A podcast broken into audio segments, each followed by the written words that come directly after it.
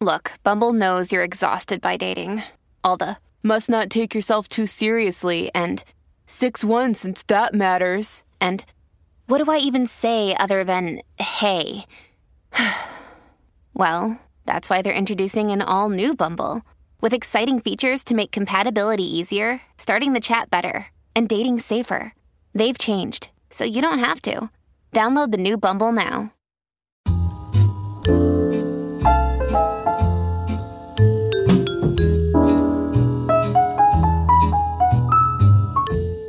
Hello, and welcome to the first official episode of When in Romance, your place to go for talking about romance for Book Riot. I'm Jessica, and I have Trisha with me. And Hello. we're happy to be here to talk to you about the good and bad of Romance Landia and the awesome of books. Um, first, if you listened to episode zero, you might have caught me in my first mistake. Um, this is a bi weekly podcast, not monthly. So sorry about that for those of you who thought that you wouldn't have too much stuff to add to your podcast list, but now you do.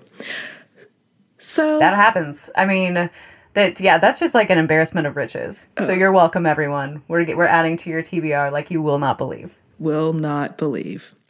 Yeah, I yeah I I mean I feel like that's the kind of thing that you should say you're welcome, not even apologize for it, Jess. Uh, Okay, you're welcome. There, we're Yeah. done. Um, yeah, we got we have a lot to talk about on this episode. Um, but before we do, should we do the very first F- ever official sponsor of When in Romance? We should. Let's do it. Um, so our very first ever official sponsor comes from HMH Teen, and it is Your One and Only by Adrianne Finlay. Uh, this this book is uh, it seems kind of amazing. It is a combination of many different kinds of things. The so the story behind here is Jack is a walking fossil. He's the only human in a sea of clones. It has been hundreds of years since humanity died off in the snow plague, leaving clones behind to carry on the human existence. Over time, they perfected their genes, moving further away from the imperfections of humanity. But if they're really perfect, why did they create Jack?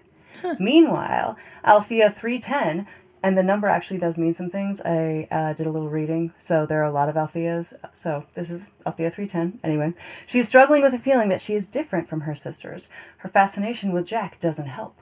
As Althea and Jack's connection grows stronger, so does the threat to their lives. What will happen if they do the unthinkable and fall in love? And since this is a romance podcast, I'm guessing you can guess where things might go. Um, but if you are not a love at first sight person, uh, which does drive some people up the wall, you should know that Althea and Jack's romance avoids the uh, insta love, as we sometimes call it here in the romance world. Um, their love feels very earned. It's a fresh concept in that um, the world that Adrianne Finlay has created is very rich and inventive and takes a much visited storyline, which is, you know, the clone world, which we've heard a little bit about before, but it does something new and different with it, which is very cool. Uh, it's a genuine romance. Um, there are shocking different twists, and it's a lot of different kinds of things, right? We're talking about um, you know, there's romance, there's a little bit of sci fi, it's a thriller. Um, and uh, if you go to the link in the notes below, you can find uh, not only an excerpt, which is the first awesome thing, but you can also find um, you, there's a little bit of a quiz where you get to find out what kind of uh, clone you are which obviously I did. Um, and my result is that I'm a clone called uh, Hassan's Which means that I am graceful, delicate, good with my hands, that I enjoy planting and gardening, which maybe I enjoy, but I'm actually terrible at. uh, I am apparently skilled with machines and mechanical things, Ooh. which feels pretty generous on behalf of the of the quiz, but it was still very nice to hear. Uh, I'm decent and kind, but sometimes indecisive, timid, and this doesn't bode great for the podcast. A little dull. So we'll see. All I'm saying is maybe check out uh, the clone quiz because it was very fun to take. And there's also an excerpt again at the uh, link in the show notes, so check that out as well.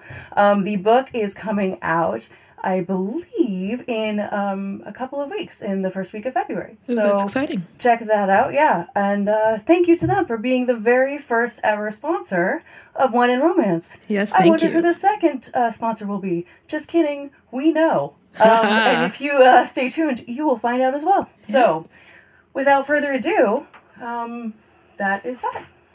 So uh, thanks again to again that's um, your one and only. The uh, book is out in a couple of weeks. It's by Adrianne Finlay. Excellent. I'm looking forward to that one.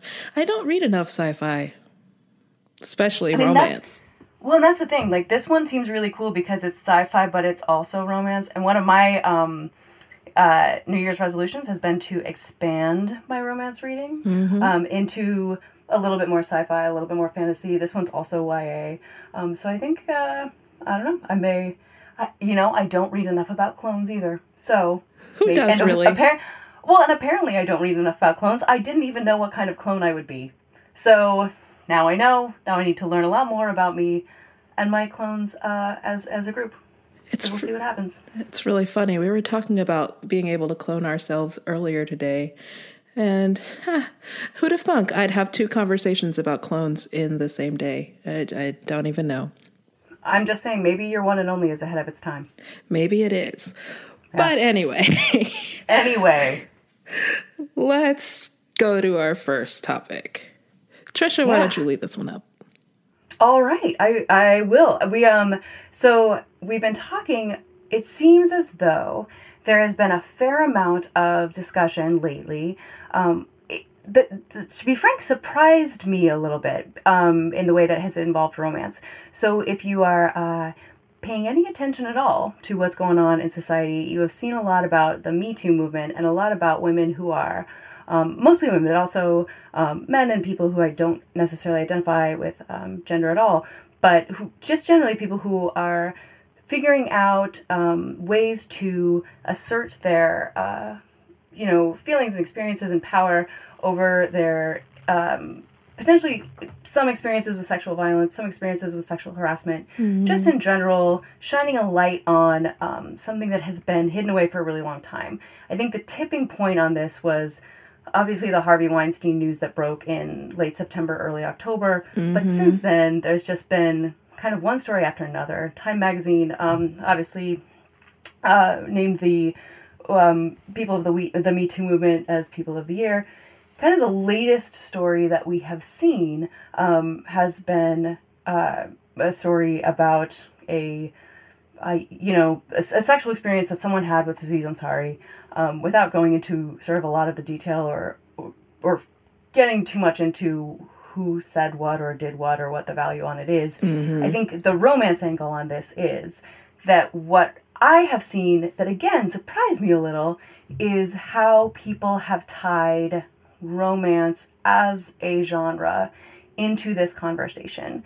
Um, and I think in some ways it surprised me because we've seen a lot of people who have some preconceived notions about romance talking about what it means um, that people who read romance, you know, what people who don't know about consent and romance, um, talking about it in that sense. I think some of the more productive conversations that we have seen are the folks who are saying, actually, if you are looking for a model of hot, consensual, awesome sex, you Look should look to romance. romance. Yep. Yeah. Definitely. And I think um, there have been a couple of really great examples in the last couple of weeks. One of them is the uh, Jennifer Weiner did an op ed in New York Times uh, talking about how if we want to teach people how to have, again, hot consensual sex, uh, they should be looking at romance novels. The other example um, that I would mention, and I would feel uh, a little bit. Um, you know, weird about calling out somebody's Twitter feed, except that then actually uh, she wrote about it for I think it was Teen Vogue, although I should double check the. I think it um, was Cosmo. Was it Cosmo? Okay. Um, was Andie J. Christopher, who is a romance author, um, who's a great romance author, um, who talked about how her experience as a single woman, um, the the sex that she has had has actually been more like uh, the sex that was described by um, the woman who wrote about her experience um, with Aziz Ansari, which is to say, it was not for her a very comfortable experience. Uh, then then has been like the sex that she writes about for her heroes and heroines. um, which I it was just it was a um, Twitter thread that resonated with a lot of friends of mine um, who don't read romance or mm-hmm. who you know aren't particularly connected with that, but who are women who have been there. And I thought it was a really cool and interesting. Um, and to be honest, and I, I don't throw this term around lightly, but I thought really brave way yeah. to um, kind of express that experience. And I actually went back and um, checked uh, the book of hers that I have read. Um, and now I'm taking a quick look to make sure that I don't get the name wrong. Um, but I double checked to make sure that um, to just to, just to see what her um, it is called Stroke of Midnight, and it's great. And there's a one night stand scene, or as it turns out, it's not a one night stand. Of course, surprise, not. surprise. When is it ever? Um, exactly, where the um, hero actually it's it's super hot. Like they, you know, they don't have a lot of conversation. They kind of are instantly attracted to each other. Decide this is what they're gonna do. Mm-hmm. You know, decide go for it. It's New Year's Eve, so obviously like a very sexy time. Um, and they uh, the hero checks in with the heroine multiple times yeah. to make sure that she is in a place where this is what she wants and she's still on board. And never the first time did I read that I read it did it occur to me that that was even what was happening. It wasn't until I went back and reread it after having um, read the the Twitter thread that I thought to myself, "Oh, I don't know if this was intentional or if this was just how you know she writes, but I don't know. I thought it was was very cool that um, she she kind of put that out there and yeah, um, totally. You know, so yeah, I don't know. It's, it's like I said, it, it surprised me a little, but maybe not you. I, I don't know. That that may just be my experience. Yeah, I mean, I I've read that thread a few times, and you know, I love how she talks about how you know everybody talks about romance novels as being like unrealistic because of various certain things, and then she comes out and just says it. Romance novels are unrealistic because, um, hold on, let me make sure I get it right. Male female romance novels generally feature men who care about whether the women they're um, having sex with is not the word she used there, but you know, um, yeah. mm-hmm. are enjoying themselves. And uh, just going back to that stroke of midnight scene where it's just like, you good? How's it going? Mm-hmm. We still good? Like, yeah. you know, mm-hmm. I can't speak for every woman, obviously, but from what we're seeing and what we're hearing, um, and honestly, what's shown in a lot of media that isn't romance media, like that is not a thing that's always happening. Yeah. And I, I was at a um, panel, uh, an RT um, convention panel, gosh, probably almost two years ago now. And Victoria Dahl, someone was saying to, she was talking about the um, conception, I think, that romance was porn for women. Mm-hmm. And she kind of said, you know, the idea that that romance is anything other than what women should expect from their sexual experiences, um, or that anyone should expect. You know, I, I don't mean to be heteronormative. Um, should expect from their their sexual experiences is is silly. Why would you? Why would you not? Um, but I think part of this then uh, starts to tease out a little bit of why I think it ties into the stereotypes that we as a as a society and culture have built around romance. That mm-hmm. you know mm-hmm. we talked in the um, preview episode about. I held those until I started reading it. I didn't know that it was was anything other than um, what what people had told me that it was. So um, yeah, so I don't know. Like I said, I think it's it's a really interesting conversation, and I think until we start to break down some of those walls and preconceived notions. Um, we're going to be a, a less for it. Mm-hmm. You know. Mm-hmm. Yeah, and you know, going back to the um, the Jennifer Weiner um, article, which was "We need bodice ripper sex ed," and I kind of I kind of hate the term bodice ripper, like even like historically. I don't know why, because I still use it. I don't. I don't know. It's a thing. Um, it's it's really about like we need people to see what the the romance writer's fantasy about sex is. Because if we if we read Andie Christopher's article and we read more of Jennifer Weiner's article, it's all about how we're writing what we should all expect in sex. And it's so great that it's it's something that we could actually look to because it's not just about what parts go where. It's about, you know, talking about uncomfortable topics that are in the bedroom and out of the bedroom and but they start in this kind of nice little pocket of joy um, so that was i loved reading that article because it was just like yeah it sort of sucks where we sit right now as far as how we learn about these things and where horrible people. I'm i'm not even to say just men cuz there there are non-binary people and women who like have certain points of view that are patriarchal in nature but anyway um, they i feel like i feel like you have a, um, a lot of thoughts and feelings and um, if you try to put them into words they may not be uh, appropriate for the podcast jess. So so i appreciate that you are doing your best to to work on your restraint. Good for you. I'm i'm trying so hard um but the the whole idea that female pleasure is an essential part of the story and um she talks about how romance is quietly and not so quietly subversive because they taught readers that sexual pleasure was something women could not just hope for but insist upon and talk about what you wanted and talk about what you didn't want and talk about how something didn't work and not always talk about how, you know, the first time is always a little painful, but then it's great because that's not everyone's experience. And more romance authors are getting on that boat of, you know, being a little more realistic that way. Yeah.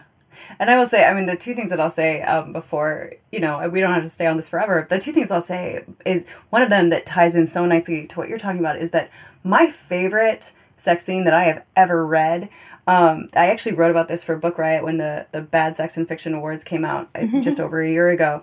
Is in um, a book by Courtney Milan called The Duchess War. Mm-hmm. And the reason that it's the best sex scene I've ever read is because the sex it goes very, very badly. It is it's awful. It like goes really badly. But then um, the heroine says to Hero, boy, that didn't work. And he is very frustrated and very uncomfortable because um, neither of them had ever done it before. Mm-hmm. And so, but but she kind of says, I did not get what I needed from that. But can I tell you what I do need and how I might be able to get it next time. Um, and so they have they work it through, and because they're two people that love each other and want to figure it out, they're able to overcome some of the discomfort and actually move through. And I think that dimension and and that um, you know I, I don't know just sort of it says so much about the relationship people think a lot of people i think uh, assume that romance novels are just about sex mm-hmm. um, and i think that any good romance writer uses sex to advance a relationship or to tell you something about the relationship. Totally. And that's absolutely what that book does. The other thing that I will say um, is that uh, I would absolutely encourage anyone to buy and read Stroke of Midnight or any of, of, of uh, Andie J. Christopher's other books because I think that they are great. and also um, that a lot of times people will go out on a limb on a place like Twitter or even uh, Cosmo or whatever else and um, say a thing that takes a little bit more courage or um, is a little bit more brave and maybe not get rewarded for it in any way other than having to battle a bunch of trolls on Twitter. Um, but if you uh, are interested in people you know, if you are trying to support somebody who's doing something like that, I think a really good way to do it that will also get you a very fun, cool story is to then support their work. So um, that is that is all I have on that. But if you have other thoughts, I say jump on in. Well, you know, I'm I'm just gonna jump on the um, the Duchess War thing, which is really funny. I remember when I had first read The Duchess War and mentioned it to a coworker who I know loves historical romance. And you know, she told me she's an older woman, you know, that's cool that's awesome. She's been reading romance for longer than I've been alive. And she sure. told me she had tried Courtney Milan, but the beta heroes weren't feeling like realistic enough for her. Like she needed more alpha. And it was really, that was the first time I had actually had a conversation with someone who is so used to more of the old school romance that doesn't approach that kind of consent the way that more modern romances do. And it was just, it was a really interesting thing to think about. And I think about that every time I read a Courtney Milan book. Yeah. um, which is continues because I love them and they're great. And if you haven't read either her historicals or her contemporary series, you should just read them all. Um, oh man. Sometime we may. Sometime when it's a snow, uh, a snow lose week, a slow news week. Sorry, it's been a long day. Um, we might have to have like an entire episode just about the Duchess War. That might be like my very favorite romance for a lot. It's just so well constructed. So anyway, we'll we'll talk about that another time. We will. We'll also talk about how the second uh, Brother Sinister book is actually just slightly better.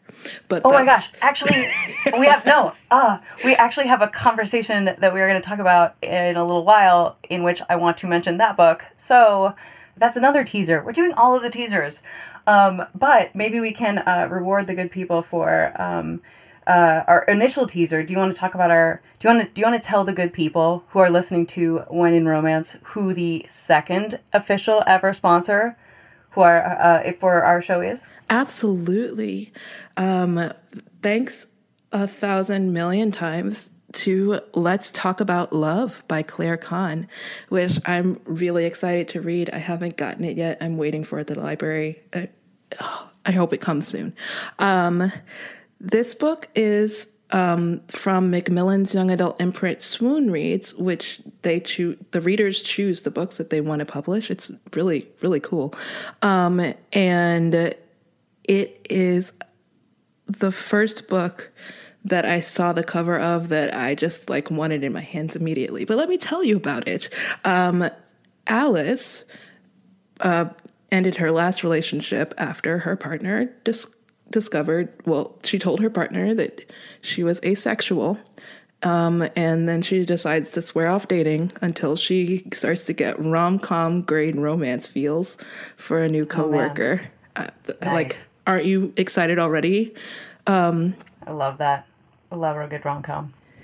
So, um, Alice is apparently a supremely relatable pop culture enthusiast with an unforgettable voice. I'm I'm getting more excited about this book like by the second. Um, and she juggles the demands of adulting with the twists and turns of new romantic relationships. And uh, I mean, oh man, I'm just I'm getting all verklempt just thinking about this book. Um, so, for anyone who's toed the complicated line between friendship and what it might mean to be something more, this book is a fresh, graceful take on an age old journey. And it's available now. Like I said, my library hasn't gotten it in yet, so I'm very sad. Um, but you can read it right now once you're done listening to this. Just like go get it and look at that cover. Look at that cover have you looked at that cover, Trisha? I have. It it is basically it's pretty amazing. So, I would encourage all of the people, just like you did, to go look at that cover, and then, uh, you know, maybe maybe one way or another, go get that book, read that book. Go get that book. I mean, we're talking about bise- biromantic, asexual, black female rep here. I mean, and I yeah, I yeah, I love everything about this.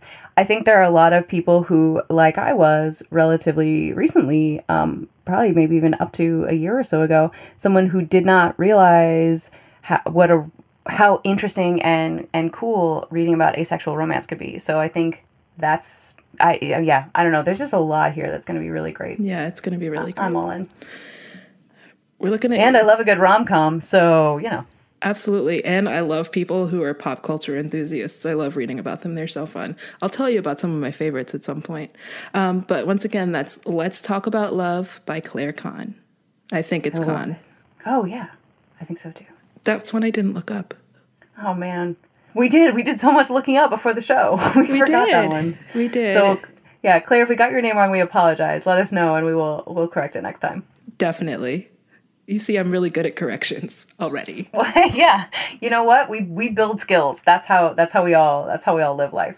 Yes. All right. What do we have next, Jess? I feel like uh, I feel like we've got we've got some some good topics next. One one that I'm pretty excited about. You Yeah. wanna you wanna start us out? Well, I mean, since we're talking about the Me Too stuff and all of the the um the discussion in the romance world, we have to at least acknowledge the interesting take that some people have had about Me Too affecting hot, sexy Hollywood movies. And you know, I I thought I'd give it a chance. Get you know, let's let's look at this. What what do they really want to say? And if you've if you've read the article, you might know what I'm talking about. I'm not even going to t- send you towards it if you haven't. Just take my word I for forgot it. I, I forgot we were on video Skype and I'm like just shaking my head. It happened for like the last thirty seconds. I just scrolled over to the screen where we have video. So sorry. I did mean to be um so so effusive. Sorry, please continue. Uh, well, I mean, it's it's it's a thing. Um, but the, okay, let's talk about this article. Let's do it. So it talks about how all of this question about consent and everything could mean that sexy in Hollywood is out, right? But right out of the gate comes completely off base. First, he talks about some projects that have either been put on the back burner or completely disappeared or moved to development hell or whatever. Uh, let's look at one or two of these, shall we? Oh no. James Franco's story about a 15 year old Russian prostitute got put on the back burner. Heaven forbid. Goodness gracious. Oh my. So, like, there are a couple others that are projects about, oh, hey, maybe they're sexy things to some people, but, you know, um, not really to me, just reading the descriptions of them that, you know, got moved around and oh no, oh well. But if that's what this clueless reporter is getting out of all of the things that are happening right now, then they probably don't want to see the sex positive awesomeness that can happen when women tell the stories because we've seen a little bit of what can happen when people who are actually looking at not what's hot, but what's good are actually telling some stories. And I gotta tell you, I gotta tell you, do you have anything else to say about this? Because I'm moving on and I'm not coming back. All I will say is, um, yeah, I don't know that this uh, is a is an article that is worth linking to in our show notes. So if somebody wants to find it, feel free. I will let you know just for the sake of, um, so you know we're not making it up. It's a Hollywood Reporter article called "How the hashtag Me Too movement could kill some sexy Hollywood movies," um, and I. I'm not sure. I believe that the author might um, identify as female, actually, which is, uh, um, you know, worth noting. If they do, I'm sorry. I just I got really riled up and just went with the this Hey. guy. Fair enough. I also think that um, the mention of uh, a James Franco film may have come out before uh, new allegations um, uh, against uh, James Franco came out, which is not any in any way a it's it, that is just context for everyone to have uh, in the mention. Like I said, you can find it if you're interested in it. It is a very, I think, myopic uh, perspective on what movies can and should be, and what uh, sex and romance in movies can and should be. And now I'm with you, Jess. I'm ready to uh, to not think about that anymore and to talk about something a little bit broader related to this topic.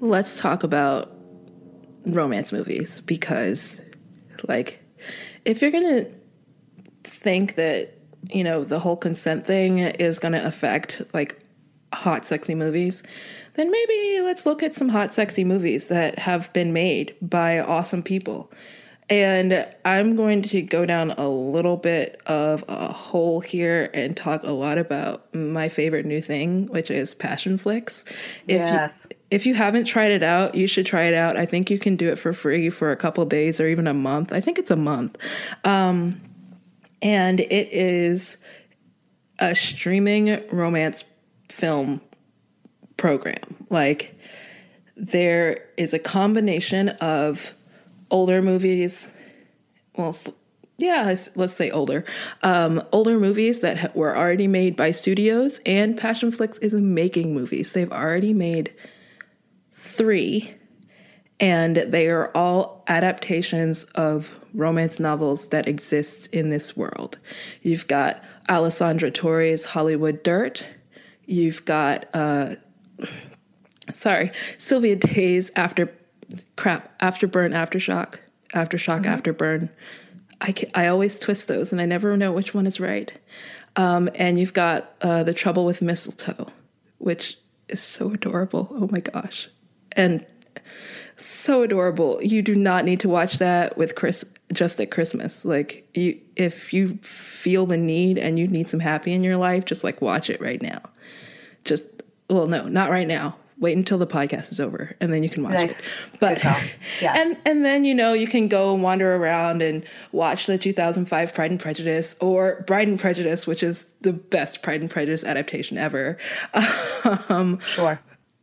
You know I'm right, Trisha. You know I'm right. I have to confess, I haven't seen it. I didn't until you mentioned it like last week. I didn't real. I mean, I have. Okay, I'm just making excuses for no reason. I'm putting it on the list. Put I will go list. watch Bride and Prejudice, and uh, I will by the next podcast I'll be able to report out. Awesome, awesome. And of course, you know, people are making these in big big studios and putting them out in theaters. You don't just have to watch um, romance adaptations on your little screen, which Passionflix is available as an app, so you could also watch it on your TV if you have the right TV. But anyway, um, because okay, so the person who wrote the Hollywood Reporter article did mention Fifty Shades of Grey, and we have to acknowledge it. I acknowledge that it is a powerful being in this world um, that has made a lot of moves and caused a lot of change in romance. And And his and frankly has introduced a lot of people to um, romance and erotic romance, and that's awesome. Like to that Yeah. extent, that's great. and Fifty Shades Freed is the final film in the trilogy, I think. unless they remake them based on because because so there are three books in the original trilogy and then they are um E.L. James is is rewriting them uh, as uh, from the perspective because the originals are done from the heroine. He, she's rewriting them from the perspective of the hero. Who knows? They may remake the movie. They could just be first person point of view. You're just seeing through some eyes. I hope that doesn't happen. Um, Who's to say? who's to Who's to say? say? Um, and we've got Forever My Girl out now. I haven't read the book, but the movie trailer looks really great. Um, rock star and high school girlfriend, you know, secret baby, but everybody has their loves. I actually really love a good secret baby story. I'm going to be honest. I really do. I really do. Do. Found fatherhood, like because usually if it's a secret baby it's not the the mother who's discovering this unless i have read something where someone like had amnesia and didn't know she had a kid but that's that's a different story for a different day um, You know what? We're adding that to the list of things that we'll talk about another time. I think we've At got three or four of them at this yeah. point. So yeah, we'll come back. and then We'll back like around. there are these movies that you really want to be made and other people want them to be made too and you don't know why they're not getting off the ground like beverly jenkins queen bev miss bev whatever you call her the queen of historical romance and apparently contemporary too has been running a GoFundMe to get her book Deadly Sexy, which I have not read but has boosted up the list in the past couple years, um, adapted to film, and it's it's less than halfway to its goal. Like, come on, let's let's get this one going because it sounds really not like I know Beverly Jenkins to be and interesting, and I want to see it. And also, I'm gonna say it: the more movies we can get with black characters by black creators, especially that end well, I am all Yeah. for it. All for it. Absolutely. And I think that's part of the thing that is a little bit astonishing to me, too, Jess, is that there are so many fantastic, incredibly talented women writing romance and doing this storytelling. And I don't understand why everyone is bemoaning the lack of of good romance writing in, Hollywood, and I think um, one of the things I mean you, I will say you know you will see your Nicholas Sparks movies out there, which fine, except Nicholas Sparks does not identify as a romance writer, and frankly, he's kind of a jerk about it, which is another thing we'll add to the list of Oh things my we'll talk about another time. Even um, Oh yeah, gosh. right, yeah. Uh, even uh, Jojo Moyes, uh, you know, they adapted uh, one of her books a, a couple of years ago, um, and there was some controversy around that. But either way, they did adapt the book. But again, I don't think that she's a person that identifies as a romance writer as much as a Uh-huh. contemporary fiction writer. Um, whereas there is so much good writing, and I think I mentioned maybe the last time we spoke. If I haven't mentioned it yet, I certainly will talk about it over and over again over the coming weeks. I I love romantic comedy. It's one of my It's very great. favorite things. And I think that some of the best comedic storytelling that's being done right now, full stop, not romantic comedic storytelling, not in books, not any the best comedic storytelling at all that's being done right now is being done by romance writers. And like you take a book like um, Between a Rock and a Hot Mess by Phyllis Bourne, which should be i mean i was reading that book and seeing various scenes from it as if they were in film. Like the the, the heroine um, riley at one point saves um, the, well she doesn't save the, the guy that she has um, this crush on who is not actually the hero. That guy the guy that she has a crush on is a terrible fit for her. And we as readers all know it That's- obviously but she can't see it yet obviously. Um, but he gets i think his bag stolen from him. And riley who is a like take no uh i'm stuff from anyone kind of person um just decides like no i will go after this mugger. She goes and she like tackles the person takes the bag back and like gives it to this guy that she has a crush on. And all i wanted my entire life was to watch somebody film this scene and put it on a screen so Oh, that i could watch it. Um the other when we mentioned when we were talking earlier and uh, it sounds like you maybe also have um, some feelings about this particular book but um, the governor or no oh gosh now i feel ter- the heiress effect which is the second um, book in the uh, duchess war series that we were talking about earlier by courtney milan that is absolutely a book that has i mean if you I guess you don't necessarily have to call it a romantic comedy. I It's think of it totally as a romantic, romantic comedy, although there's very serious elements to it. And that book, so the heroine in that book is trying to convince everyone not to marry her because she's an heiress, but she can't get married because she has to be able to take care of her sister. And so she spends the entire book essentially trying to act like an out of place socialite so that people will be think she's terrible and not marry her and it's like scene after scene after scene of comedic and like looking to see what And dress she's going to wear next. It's just so great. Exactly. Yeah, she's wearing like neon green or neon pink dresses, which she actually loves, which I think is actually Mm-hmm. also great. Um, so that I mean, I don't know. Like I said, there's you know, um, you and I have both. I I have read all of and loved all of the um, Penny Reid, uh, Winston Brothers um, series. I don't know how those books don't get that made needs to be a movies. TV series. Um, it's just like Yes. Oh my god, miniseries. Perfect. Done. But again, uh, like I said, I just it's really hard for me to understand um, you know, how people are so like I said, uh, frustrated by the state of romantic comedy and oh gosh, I'm gonna say a thing. I'm gonna get so many tweets and emails. So um, one of one of the movies that I really really liked last year was um, The Big Sick. I thought it was great. I thought it was really really good. I left that movie thinking this is such a fantastic comedy. Um, the uh, you know like this is a really well written movie. It's so good. I don't think that movie is a romance. And don't at me. I know that the writers are married in real life. I know it's based on their real story. but that's I not- get it. what but- makes it. But they spend exactly. They spend so much more time with the female heroine's parents than they do with her. This is, I guess, a spoiler if you haven't been paying attention. She spends half the movie in a coma. Like this isn't. It's a great comedy. It represents an absolutely fascinating story that is not told mm-hmm. nearly enough in Hollywood. Again, it's a great movie. Please don't tell me all your feelings about The Big Sick.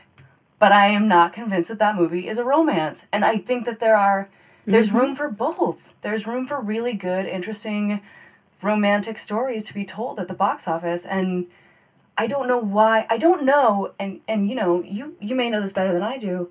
I don't know if there's another genre where there's such a mm-hmm. disconnect between what is being done in books and what's being done on the mm-hmm. screen. Right? If you talk about horror or thrillers or certainly comics and uh-huh. graphic novels, you see those adaptations being done and part of, you know, what is so surprising about seeing something like Forever My Girl show up on a screen is that mm-hmm. it's so uncommon.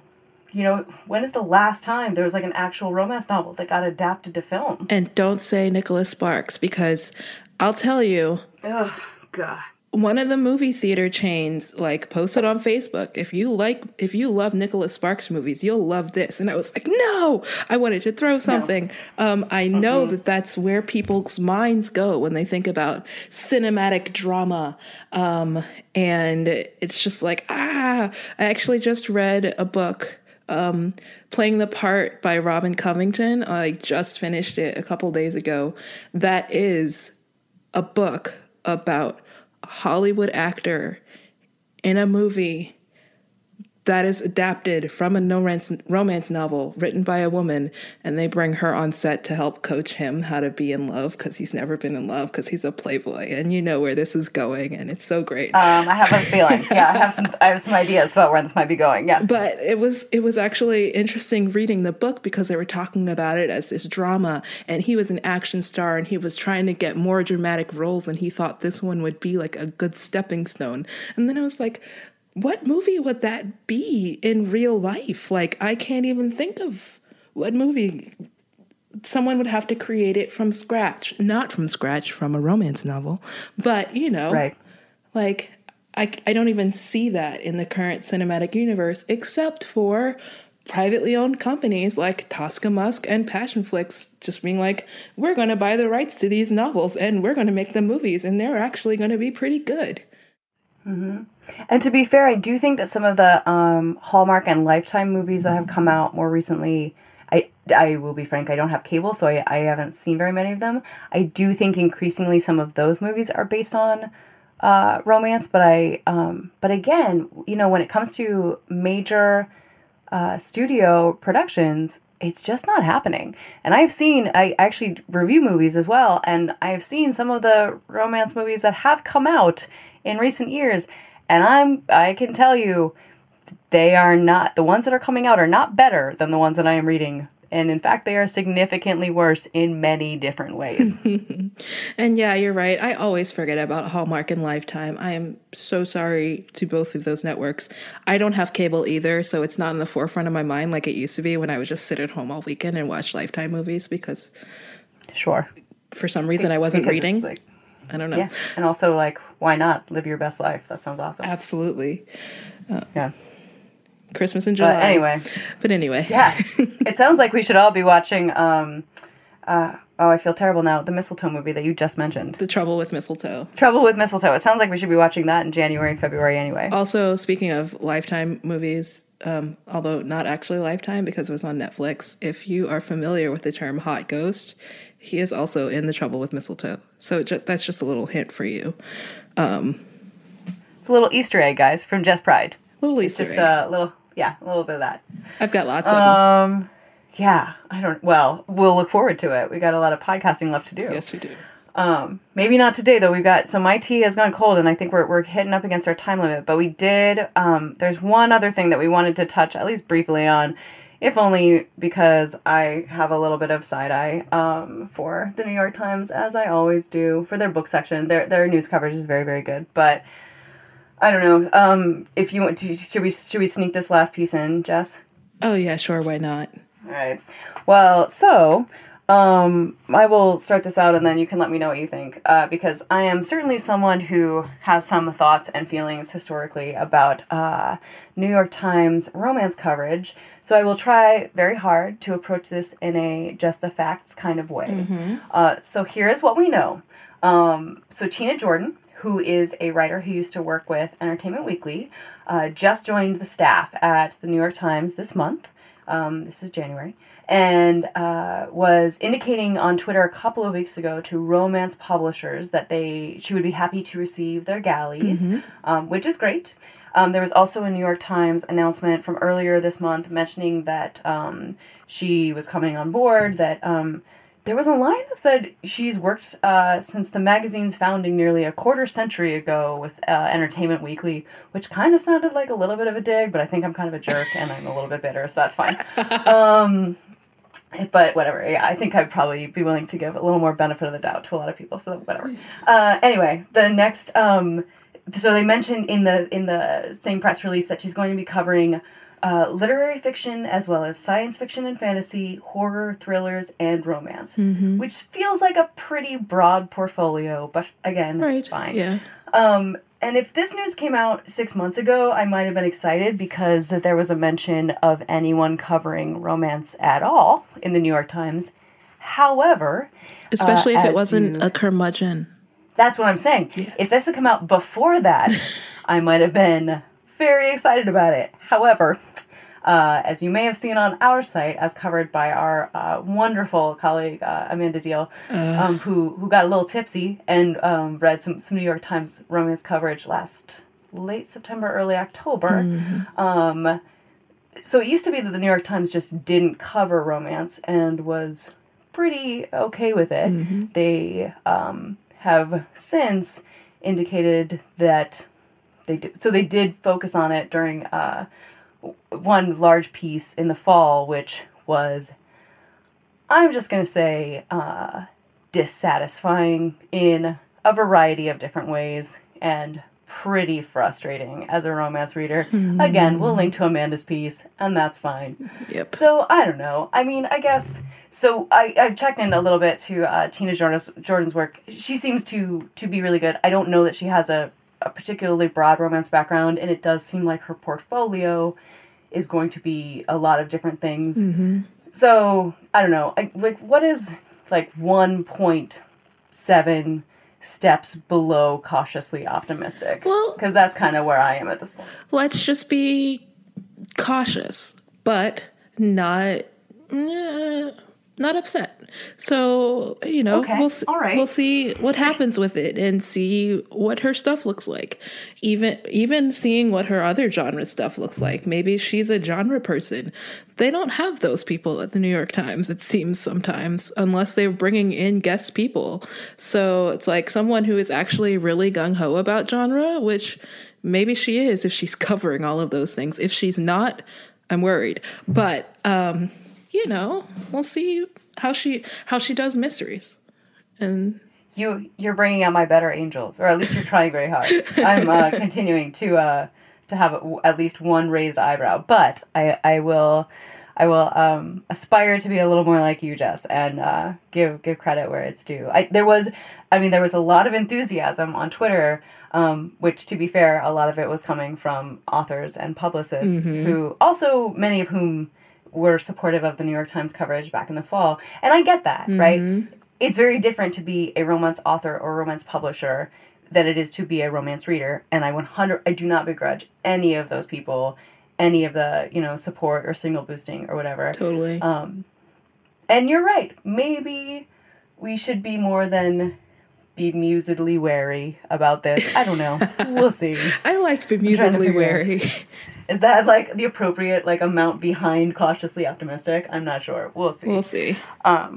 but yeah, that actually feels that feels a little like um uh this was yeah, for for a thing that we both love so much, this was like a, a little more um well next time we'll try to, to find some some better good news about all of the, the many things that are happening in the romance world. I feel like a lot of the things this time around were were a little darker than we would prefer. Yeah, really. But you know, we got that out of the way, and maybe we can Oh, that's right. we can see. So, do you want to end on a high note? Oh my gosh, I would love to. Do you have a high note?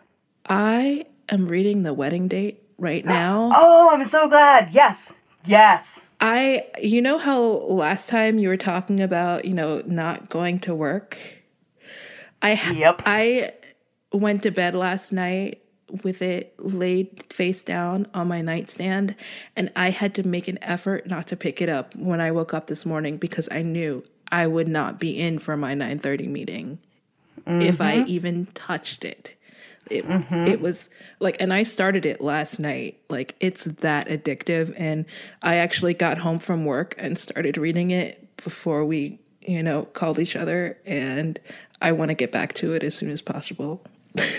it's that Well, good. I think we're just about done. I will say that um uh so we actually talked I think a little bit last week Target um selected it as a book club pick for February, which is basically uh, super awesome. super That's awesome. cool. We're excited. They're going to be signed copies and everything. It'll be great. You you just like go find them because you'll want like five copies for yourself, and I guess you can give some to your friends. I mean, that's what books are for, right? Share them with And the that's world. what friends are for. Like you will be the best friend ever if you're doing that. Absolutely. And actually, it's funny because um, a friend of mine actually just today asked me, a friend of mine who does not read romance, actually just asked me today, hey, have you heard about this book, The Wedding Date? I'm seeing all of this stuff about it. It's supposed to be amazing. Um, and actually, so if you are listening to this uh, podcast, it comes out June, January 29th. So um, it is 30th, this- I the think. wedding date comes out the 30th. Yeah. So you will have at most 24 hours to wait to um, experience this level of joy in your life. So much joy. So much Man. joy. I so appreciate, Jess, that you are the voice of joy on the When in Romance podcast, at least in episode one. That is Well, for sure. I was landed. I was kind of the the voice of uh, kill the patriarchy like 20 minutes ago, so I got to end on a high note, you know. Oh, is that not the same as the voice of joy? I You're have to- right. You're right. I What may have to reestablish about? my priorities. My apologies. Oh man. Yeah, yeah, you're totally right. Well, let's. You know what? This is only episode one. Let's see how things go. Indeed. Um, but for now, um, you know, if folks have questions or thoughts, um, I got a question from um, my sister in law actually just the other day about whether or not Twilight counts as romance. And before I started in a whole text response to her, I thought, you know, maybe we should do some some Q and A on when in romance. Maybe we'll we'll do that. So if folks um, send us questions, Absolutely. uh, we can we can we can let you know about those those hard hitting questions. Um, Super hard hitting. those, yeah, Heavy. exactly, Heavy, heavy right? questions. Yeah. So where should people ask you questions if they've got them? You can send me a message on Twitter or, you know, just tweet at me. Um, Jess is reading right over there. Just right there. And I am on Twitter as well. I am at Trisha underscore reads, T R I S H A. Uh, reads like the book, obviously not like the plant. That would be weird. So it's R E A D S. Um, and yeah, definitely let us know what you're thinking. Let us know what you think of all of these things that we talked about. Um, but again, please don't tell me how wrong I am about uh, The Big Sick. I really did like it. I just don't know if it's a romance, and I'm probably going to continue to feel that way. So you don't have to email or don't have to tweet me about that. Save your fingers. However, yeah, exactly. Save your time, save mine. It'll be great. Um, so yeah, I guess that's that's probably it for this time around. Yeah. Absolutely. Thanks everyone for listening to our first official episode. We'll see you next time. Well, Enjoy your reading. enjoy your reading.